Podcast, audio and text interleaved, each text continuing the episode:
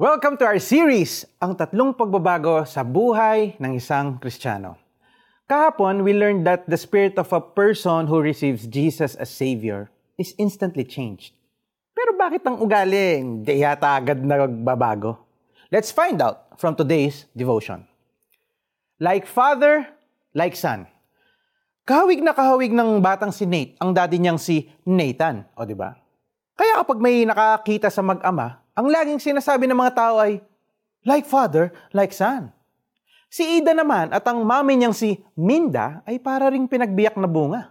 Kaya ang bukang bibig ng mga kakilala nila, like mother, like daughter. Siyempre.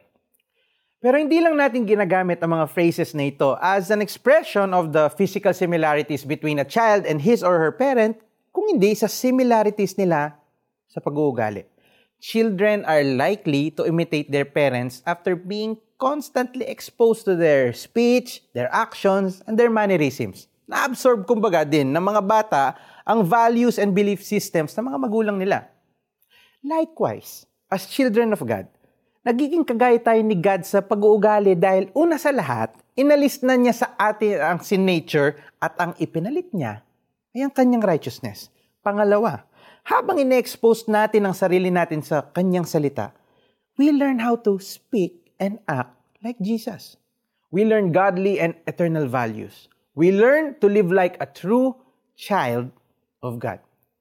The Spirit of God changes us into the same image of God from glory to glory. So when we first believed in Christ, instantly binago ng Diyos ang ating spirit.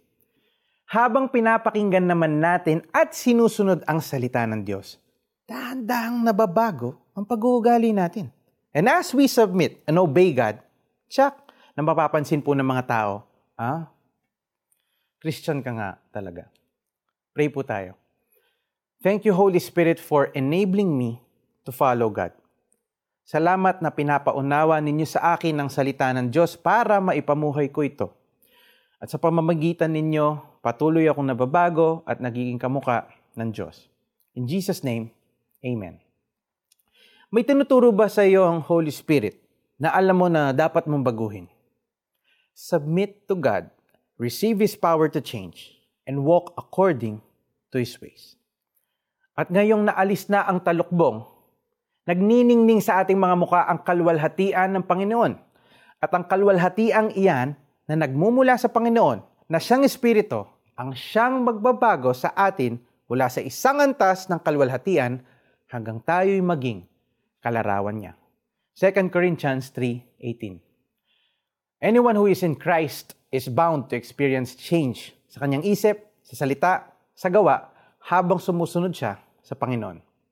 Kaya patuloy po tayong makinig sa salita ng Diyos at sumunod sa Holy Spirit para tuloy-tuloy po tayong nagbabago. Magkita-kita po tayo bukas para sa third and last part ng ating series na ang tatlong pagbabago sa buhay ng isang Kristiyano. If you've enjoyed listening to this podcast and would like to support the ongoing efforts of this ministry, you can do so by visiting www.cbnasia.org slash give or click the heart icon on the Tanglaw app to make a donation.